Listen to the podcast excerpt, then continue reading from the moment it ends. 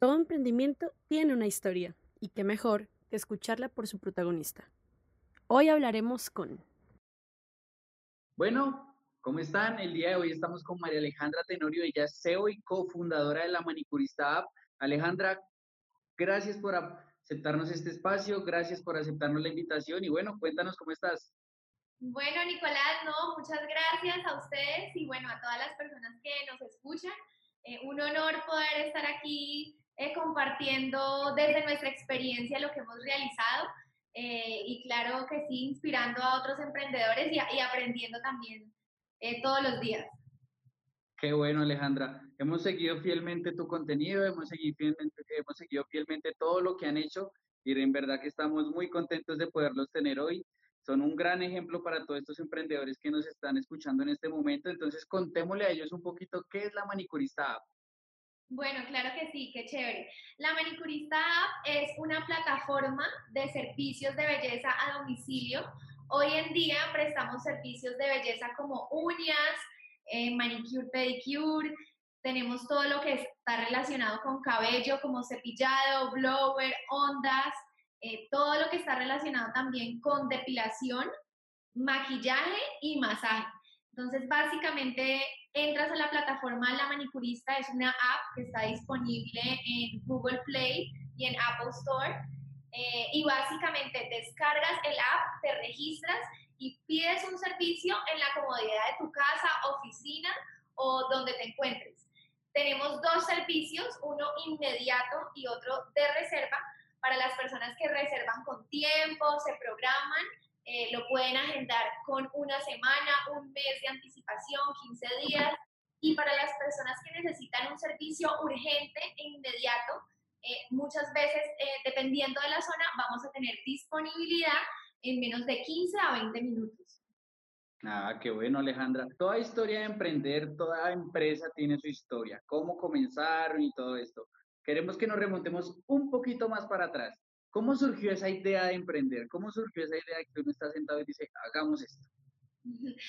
Bueno, eh, la idea surge con mi socia. Eh, mi socia María Isabel y yo estudiamos juntas en el colegio y nos volvimos a encontrar haciendo una maestría, un M B A en la Universidad de Icesi.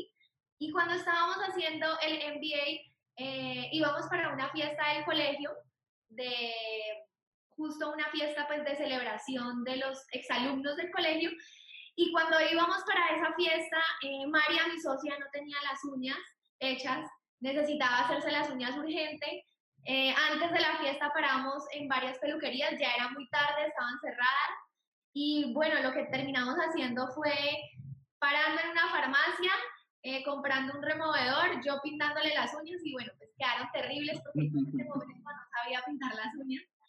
Entonces no fue una buena experiencia y María al otro día me dice, ve, tengo la tesis, te tengo la tesis, ya sé de qué vamos a hacer la tesis. Y la tesis pues es La Manicurista, así comienza, digamos, la idea como una tesis y, en, y durante este proceso de la tesis comenzamos a validar nuestras diferentes hipótesis eh, con el mercado, con los clientes, con los profesionales de belleza y nos dimos cuenta que realmente el problema que había tenido María Eh, le sucede a muchas otras mujeres de un servicio urgente, inmediato, no había en el mercado. Eh, y por el otro lado, comenzamos a validar si había un problema con las profesionales de belleza. Entramos a una academia de belleza que se llama Carrusel, eh, nos certificamos como manicuristas y nos dimos cuenta que las manicuristas también tienen un problema eh, en su día a día donde no hay flexibilidad de su tiempo, sus ingresos son bajos en las peluquerías y buscan una libertad. Entonces, a través de la aplicación es donde conectamos ambas partes y creamos La Manicurista.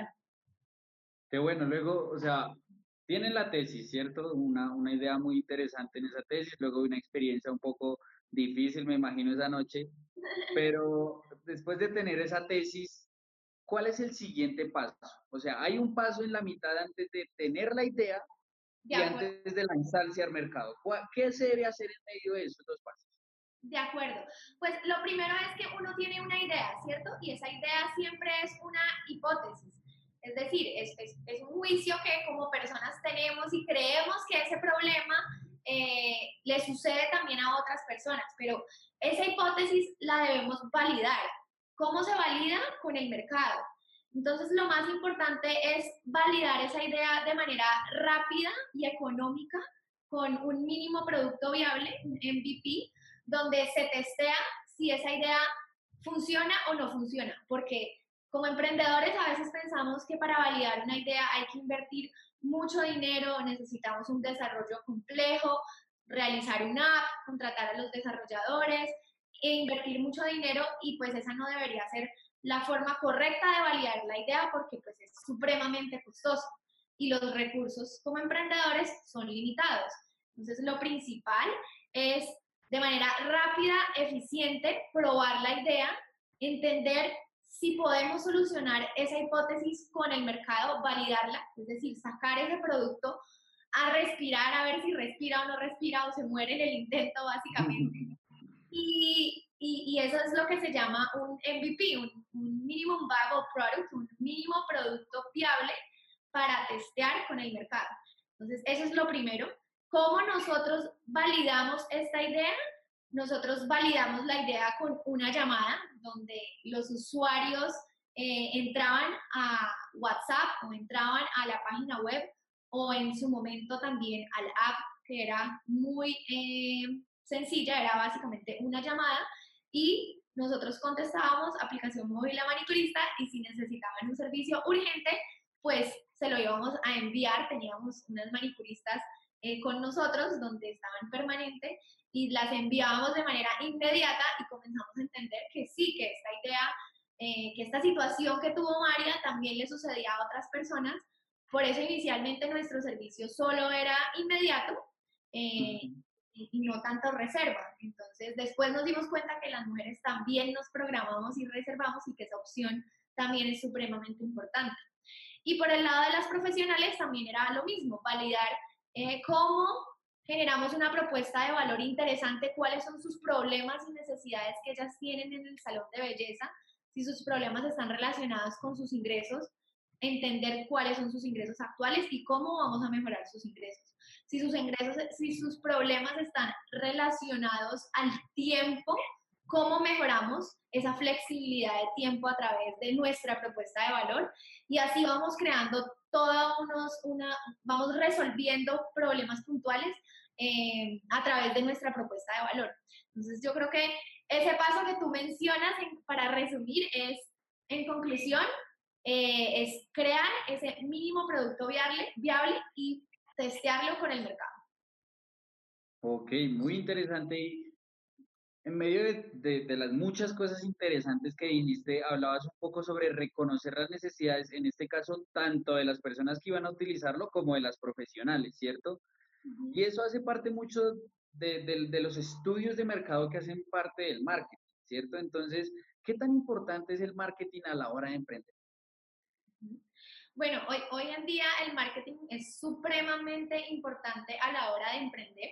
Dependiendo de la industria, dependiendo del tipo de negocio, eh, los canales van a ser completamente distintos, eh, dependiendo si es un negocio enfocado para empresas, B dos B, si es un negocio enfocado para clientes finales, consumidores, B dos C, eh, los canales para dar a conocer eh, los productos o servicios son completamente distintos.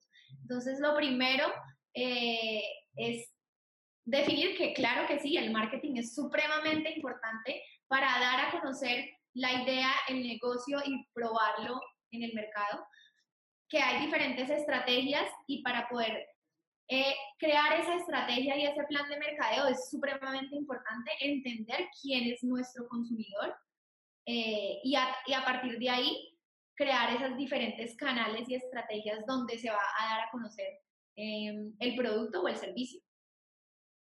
Ok, eh, en la pregunta anterior hablabas un poco sobre, y, y no es la primera porque hemos hecho varias, varias entrevistas a emprendedores y muchos nos dicen la misma frase, muchas veces uno sueña en grande, pero realmente lo que uno puede hacer con el dinero que uno tiene es muy poco, ¿sí? Es, es como, un, como un factor muy común en muchos, ¿sí? Y cómo lograr ese balance entre lo que yo quiero, que realmente es una idea muy buena, pero que ejerce mucha inversión, a lo que yo tengo y lo que realmente puedo invertir. Uh-huh. Bueno, to, to, todo, yo creo que todo es un proceso, como cualquier, eh, digamos, meta tiene procesos. Entonces, soñamos en grande, pero para poder construir ese castillo, pues necesitamos empezar a, a, a construir los, los, los cimientos y necesitamos construirlos bloque a bloque. No vamos a poder crear un castillo de la noche a la mañana, vamos por pasos, vamos construyendo eh, primero toda esa base y a partir de ahí vamos creciendo. Entonces, podemos siempre soñar en grande. Yo creo que lo más importante es tener claras esas metas eh, a corto, mediano y a largo plazo y siempre tener eh, nuestro propósito y nuestra misión y visión muy clara. Entonces, como emprendedores, no, no, yo creo que tenemos que seguir soñando en grande, no, no la tenemos que creer y tenemos que creer que lo podemos lograr, que hay un proceso eh, y que tiene su tiempo y que va a tener sus metas. Eso es más importante que... que creo yo que decirle a los emprendedores, no sueñes en grande, porque no, todo lo contrario, si no lo sueñas no lo vas a lograr. Es muy difícil construir un castillo si ni siquiera sueñas cómo es ese castillo. Entonces, eh, los invito a que sueñen en grande, que claro que sí pueden soñar en grande y que pueden no solamente estar en una ciudad, ni a nivel de Colombia, ni a nivel de Latinoamérica, sino a nivel del mundo. Nos podemos comer el mundo si queremos comernos el mundo. Lo primero es crear Eh, ese sueño en la cabeza para poder lograrlo, que, que van a haber unos pasos y unos procesos, porque no vamos a poder estar en todo el mundo antes de poder probarlo en Cali, después probarlo a nivel de Colombia, probarlo a nivel de Latinoamérica y, y así ir creciendo. Entonces yo creo que es importante eh, como emprendedores crear esas etapas y a través de, de, de esas metas cortas, medianas, eh, en términos de, de tiempos, ir construyendo lo que queremos lograr. Ok, y en medio de esos sueños que tiene el emprendedor, tienen sueños, tienen metas, tienen cosas por cumplir, ¿qué papel juegan las finanzas? ¿Qué papel juegan las finanzas en, en medio de todo ese mundo de sueños y de metas por cumplir? Las finanzas son supremamente importantes. Eh, a veces los emprendedores, Eh, si no tienen unas bases sólidas en el área financiera o, digamos, le pueden aterrar los números y al final las finanzas no son más que eh, álgebra, suma, resta, multiplicación y, y, y nada más que eso. O sea, no, no hay integrales, no hay factoriales, no hay nada, digamos, obviamente que se pueden llegar a crear eh, algoritmos y, y modelos complejos eh, financieros, pero para entender, digamos, lo básico eh, en términos de cuáles son mis ingresos, Eh, cuáles son mis costos, cuáles son mis gastos. Eh, es supremamente importante llevar esa información y que el emprendedor la tenga en la cabeza, porque es su, su, su al final es, es la manera en cómo va a, a vivir y necesita entender cuánto tiempo tengo para vivir como emprendedor eh, con mi negocio, si no crezco o si crezco, si recibo inversión o no recibo inversión, si me financio a través de un banco o no. Eh, hay diferentes formas de, de comenzar un negocio y de financiarse, entonces es muy, muy importante que las, finanzas, eh, las finanzas la, las tengan muy claras los emprendedores y que, y, y, y que si no tienen ese conocimiento, busquen un apoyo con un mentor eh, y lo aprendan y lo desarrollen, eh, no tercerizarlo completamente y, y olvidarse de él, porque no va a ser lo mismo. Es decir, el, el, el que realmente conoce el negocio es el emprendedor y no el, el contador ni el financiero. Entonces es muy importante que el emprendedor deje el miedo de entender eh, las finanzas y, y conozca a fondo eh, cómo funciona su, su negocio y, y al final es, es, es, no, es, no es complejo, es sencillo una vez uno eh, entiende, analiza y de pronto si, si no tiene ese conocimiento, como te digo, buscarlo con un mentor, aprenderlo y interiorizarlo y ejecutarlo. Digamos que esta pregunta que viene es una de mis favoritas, porque bueno, digamos que en este caso tú comienzas con un, un equipo de, de profesionales, eh, manicuristas, para empezar el negocio, ¿cierto? Pero detrás de eso me imagino que entre, entre, entre tú y tú, la, cofunda, la cofundadora, pues les tocó al servir de toderas, básicamente, ¿sí? Claro, de acuerdo. ¿En qué momento uno dice, es necesario delegar funciones? esto creció tanto que voy a delegar funciones. ¿En qué momento específicamente? Bueno, es, esa es una muy, muy buena pregunta, porque sí, uno, uno, eh, uno como emprendedor comienza validando su idea y su negocio y, y comienza haciendo labores de operación en el día a día. Entonces, como emprendedores tenemos que comenzar a identificar cuánto tiempo nos está consumiendo la operación, cuánto tiempo nos está consumiendo todo lo que está relacionado con, con la estrategia también, porque es supremamente importante eh, crear esa estrategia. En un comienzo deberíamos tener el cincuenta por ciento de nuestro tiempo también, no solamente en operación, pero, pero en la estrategia. Y a medida que vamos creciendo, deberíamos dedicar mucho más tiempo a la estrategia eh, que a la operación del día a día. Entonces, hay que, hay que comenzar a analizar y a entender, eh, bueno, si yo estoy contestando llamada todos los días y durante ocho, diez, doce horas de mi día se están consumiendo en llamadas, pero yo con... si contrato a una persona que me puede apoyar con las llamadas y yo enfoco, o, o por lo menos medio tiempo, y yo voy a enfocar cincuenta por ciento de mi tiempo en la estrategia, y con ese cincuenta por ciento del tiempo que voy a dedicar a la estrategia, voy a lograr generar más ingresos a través de otra vertical, otro producto, otro servicio. Entonces ya estoy pagando a esa persona que, que está ayudándome a contestar las llamadas. Entonces, eh, no hay como un número, o por lo menos no lo tengo, no, no lo tengo en mi cabeza, cuál, cuál es ese número, o, o digamos, creo que depende mucho de cada negocio, de, de cuánto te puede costar esa labor que tú estás haciendo en la operación, que si es una, una labor compleja, de pronto que es, no sé, eh, algo muy complejo que cueste demasiado, entonces de pronto no, no, no todavía no lo puedes pagar. Entonces siento que sí depende de cada negocio, pero es importante que los emprendedores invirtamos tiempo eh, en la estrategia, y es entender hacia dónde va la compañía, cuáles son esas nuevas verticales de negocios que me generan ingresos, que me generan más márgenes, cuáles son esos usuarios eh, que me dejan recurrencia, que me generan lifetime value. Es muy importante como emprendedores eh, analizar nuestras métricas, nuestros números, y enfocarnos en lo que realmente le genere valor a la compañía eh, en el tiempo también. Ok, entre, entre ese tiempo y entre esa inversión de tiempo que se le hace a este mundo de emprender, y le ha pasado a muchos emprendedores que nos comentan en las entrevistas, es, me olvidé de mi vida personal. ¿Cómo generar ese balance?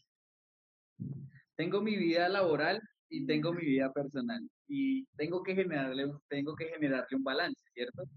¿En sí. dónde lo encuentro? Yo, yo creo que son dos palabras, disciplina y crear una, o sea, una rutina, y, y a través de esa rutina uno se vuelve una persona disciplinada. Entonces, si para mí como emprendedor balance es eh, salir a bailar, eh, ir a hacer ejercicio, estar con mi familia, tengo que analizar en, mis, en, en, en, en, en mi día dónde voy a agendar eso en mi calendario. Si yo voy a estar con mi familia de ocho de la noche a diez de la noche, o si mi, y me va a generar ese balance, o si mi balance va a ser relacionado con el ejercicio, entonces me tengo que levantar a las cuatro y media de la mañana para estar a las siete de la mañana ya en la oficina, ocho de la mañana. Entonces, primero es establecer como emprendedor, creo yo, que desde mi experiencia, que es balance para mi vida, que me genera también eh, pues felicidad, tranquilidad, y a partir de ahí meterlo, incluirlo como parte del día a día en el calendario y parte de, de la rutina, y uno se, se convierte en una persona pues disciplinada. Yo en mi caso, por ejemplo, eh, para mí el balance es el ejercicio. Entonces en mi caso es levantarme muy temprano para poder eh, hacer ejercicio, bicicleta, trotar, correr, nadar, eh, hacer triatlón, que ahora me metí en el cuento de la triatlón. Entonces, mm. verme como persona supremamente disciplinada en las mañanas con el ejercicio. Y a partir de ahí uno comienza a decir, yo con dos horas que ya haga de ejercicio, yo ya siento que tengo balance en mi vida, y, y pues el resto del día estoy sí, pensando veinticuatro siete en la manicurista. Bueno, qué buen balance. O sea, a lo largo del, a lo largo de este camino, uno dice, cometí este error, ¿cierto? Eh, este error estuvo difícil, este error, bueno, este error lo, lo pasamos por alto, o este error no fue tan fuerte, ¿cierto? Pero se cometen errores, ¿cierto? Entonces, claro. cuéntanos, cuéntanos un poco de esos errores, que un error que tú hayas dicho, ¿por qué lo hice? Bueno, en realidad todos los días cometemos errores. Eh, yo creo que los errores, se, o sea, uno aprende todo lo, todos los días. Eh, y, y lo más importante es aprender de esos errores y no cometerlos dos veces. Eh, digamos, ¿qué, qué, qué digo, qué consejo, digamos, de pronto, qué errores cometimos nosotros? Muchos, muchos errores hemos cometido, pero ¿qué errores para compartir y, y que otros emprendedores no los cometan? Eh, de pronto, si, si, si la empresa está enfocada en el, en el área de tecnología, creo que lo, de lo más importante, o sea, si mi startup, si mi emprendimiento es tech, tecnológico, eh, lo principal es buscar un socio que conozca de tecnología, si el, si el emprendimiento es con base tecnológica. Nosotros pasamos mucho tiempo, mi socia María y yo, eh, con diferentes desarrolladores, porque no teníamos un socio eh, que conociera en, y, y tuviera experiencia en toda el área de tecnología. Entonces, nos demoramos mucho, eh, hoy en día ya lo tenemos, pero creo que es muy, muy importante desde el día uno, si, si, si uno va a hacer una startup de tecnología, eh, conseguir un socio, por ejemplo, eh, que conozca de tecnología y que apoye en todo el desarrollo, porque al final a nosotros nos costó mucho tiempo y nos costó mucho dinero eh, no tener desde el día cero un socio eh, desarrollador y que conociera cómo, debía, cómo debíamos trabajar en términos de tecnología. Entonces tuvimos... Tuvimos muchos errores a nivel de tecnología y a nivel de, de tiempo, que al final el tiempo es dinero. Entonces ese, ese ha sido uno de las que yo digo, si pudiera volver atrás, tres años atrás, diría lo más importante para la manicurista del día cero es conseguir eh, tener a, a ese, ese founder, eh, C T O. Ok. Alejandra, nos están escuchando probablemente emprendedores que están pasando por momentos difíciles, otros que tal vez están en un, en un tiempo en el que pasaron por una etapa difícil y están como que uh, respiramos, otros que hasta ahora están empezando, otros que ya están cayendo, pero bueno. Por último, démosles un consejo a esas personas. ¿Qué consejo le darías tú, ya que estás metida, ya que pasaste la primera etapa? ¿Qué consejo le darías a todas estas personas que nos están escuchando? Bueno, el, el consejo eh, que yo les daría a todos es eh, que, que eh, es, es, el emprende, ser emprendedor no es fácil para nada, no es, no es, porque a veces pensamos que es lo más cool del mundo y es, está de moda y es muy chévere, entonces no es fácil, no es, no es fácil, pero es supremamente gratificante, eh, por lo menos cuando, cuando uno, yo creo que uno como emprendedor tiene que escoger si, si uno lo disfruta y ama lo que hace. Entonces, o sea, mi, mi consejo es, si estás disfrutando y amas lo que haces y, y al final del día tengo sí muchos problemas, pero, pero te sientes feliz y es muy gratificante, pues, y, y estás viendo también resultados, porque tampoco podemos ser, eh, tampoco podemos ser tercos, que si llevamos un año y no tenemos ventas, pues, eh, pues tenemos que tomar acción, obviamente no podemos ser tercos y obsesionarnos con una idea y si no funciona, pues tenemos que pivotear y iterar y tomar otro camino. Entonces, al final lo que yo creo es que esto se vuelve un estilo de vida. Entonces, mi consejo es que si aman y disfrutan lo que hacen, que lo sigan haciendo, que digamos cada vez vamos aprendiendo más y a nivel emocional vamos aprendiendo a manejar también las situaciones difíciles, entonces cada vez se vuelve más interesante y se vuelve más divertido y se vuelve mejor. Entonces, pues que sigan haciendo lo que hacen, porque al final eh, creo que eso es lo más importante, hacer lo que uno realmente le gusta, obviamente acompañado de los resultados. Entonces, eh, mi consejo es que, que, que, no, que sigan adelante, que, que sí hay momentos en que uno se siente muy estresado, que cree que el mundo se va a acabar, pero no es así, eh, uno sale de, de eso. Y, y al final, cuando, cuando uno tiene esos tropiezos, uno se vuelve una persona pues, más fuerte y sabe que, que va a poder eh, saltar los siguientes obstáculos. Entonces, eh, el consejo es aprender a manejar esas emociones eh, y, y seguir por el camino siempre y cuando amemos lo que, lo que estamos haciendo, disfrutándolo, porque pues vinimos a, a ser felices y a, a hacer lo que nos gusta. Bueno, a lo largo de, de todas las entrevistas que hemos hecho, nos hemos encontrado con, con empresas, o por lo menos en la cultura del emprendimiento, vemos que los emprendedores dejan el marketing a un lado, ¿sí? Como que dicen, el marketing es cuento aparte, el marketing, yo, o por otro lado, el marketing, las redes sociales, ¿cierto? Entonces, para esta pregunta tenemos a Diana Gutiérrez, que nada más y nada menos es la líder de marketing de La Manicurista App. Entonces vamos a hablar Con, con, con Diana, preguntándole cuáles son las estrategias de marketing que se implementan en La Manicurista y qué tanto les han servido, qué, qué éxito les ha dado implementar esas estrategias. Bueno, eh, el marketing no es algo que se pueda dejar de lado, digamos, el emprendimiento, el emprendimiento ni ninguna otra empresa, eh, y tampoco debe como poner sus expectativas o su fe en el mismo canal. Esto quiere decir que si bien el marketing digital es muy eficiente en términos de alcance, es muy eficiente en términos de, de llegarle a un gran número de personas a muy bajo costo, también es súper importante tener en cuenta que todas las empresas también están haciendo lo mismo.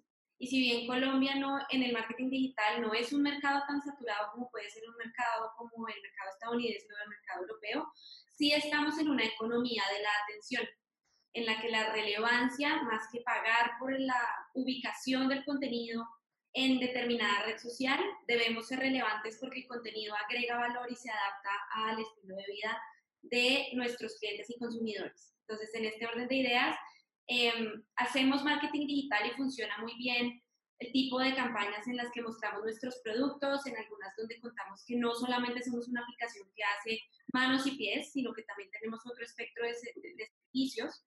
Eso nos funciona muy bien, pero adicionalmente eh, hacia donde nos estamos moviendo y lo que queremos hacer es tener el mix adecuado de medios. ¿Qué quiere decir esto? Que podemos tener digital, como lo estamos haciendo todas las empresas, porque es súper costo eficiente y también dependiendo del objetivo. Si el objetivo es que conozcan nuestra marca, si queremos que descarguen la aplicación, si queremos que recompren, hay diferentes tipos de objetivo eh, y definir eso es clave para que la estrategia funcione en La Manicurista y en cualquier emprendimiento. Y la segunda es tener también canales offline, que también la relevancia es súper importante, porque es entender en qué espacios online, perdón, offline, se mueven nuestros clientes. Es decir, por ejemplo, para nosotros La Manicurista es importante entender dónde están nuestras clientes. Nuestras clientes, por ejemplo, pueden estar en una feria de salud y bienestar en Corferias, por ponerte un ejemplo. Entonces es entender cómo nosotros hacemos un buen fit de nuestra marca, nuestro producto y nuestro servicio, Eh, con esos espacios donde está gente que comparte intereses con nosotros. Y de la misma manera con las profesionales de belleza. No solamente entender qué red social utilizan, porque cada red social tiene un rol y tiene un propósito, eh, sino además en esos espacios offline, cuáles son esos lugares de interés para ellas, donde nosotros podamos salir con el marketing, cuya misión es muy importante y es que nos conozcan y poder enamorar a esas profesionales de belleza que queremos atraer para que mejoren sus ingresos, para que tengan mayor autonomía, para que tengan una flexibilidad mayor para atraer ingresos a sus hogares y de la misma manera con nuestros clientes que están buscando eh, servicios de belleza en on demand y que no necesariamente están sujetas a ir al lugar donde se los prestan. Entonces, para resumirte, eh, es encontrar en el lado online contenido relevante, que muestre qué es tu servicio, que adicionalmente lo haga bien en cuanto a roles y canales, y en offline encontrar cuáles espacios eh, son relevantes, donde hay un buen fit entre la marca y el producto que se, que se ofrece. Ok, listo. Entonces, si quieren, pueden estar las dos ahí en la, en la última claro. parte. Juntamos la, la, la, para hacer la edición. Súper, súper, como que perfecto. ¿Qué hacemos? No, no, no, tranquila, ya, ya, ya lo mando. Ya lo mando, entonces voy a mandar el final, entonces. Esto fue todo por el día de hoy, entonces gracias a ustedes por llegar hasta este punto, gracias a Diana y gracias a Alejandra por acompañarnos el día de hoy, gracias a La Manicurista y gracias por recibirnos. Gracias, gracias, gracias a ustedes. Si quieren, contémosles un poco a las personas que nos están viendo en dónde los pueden encontrar, en qué redes sociales están, en dónde los pueden descargar la aplicación para que hagan el uso de, de sus servicios. Bueno, listo. Nos pueden encontrar eh, en las tiendas, en el Google Play y en el Apple Store. Buscan La Manicurista, eh, descargan la aplicación, se registran y pueden solicitar su servicio y disfrutarlo en la comodidad de su casa, oficina, donde estén. Y también en las redes sociales, eh, arroba La Manicurista App, en Instagram, Facebook y Twitter. Y también estamos en LinkedIn, eh, porque también estamos buscando equipo. Así que si ven publicaciones, apliquen. Total. Bueno, es una oportunidad para hacerlo.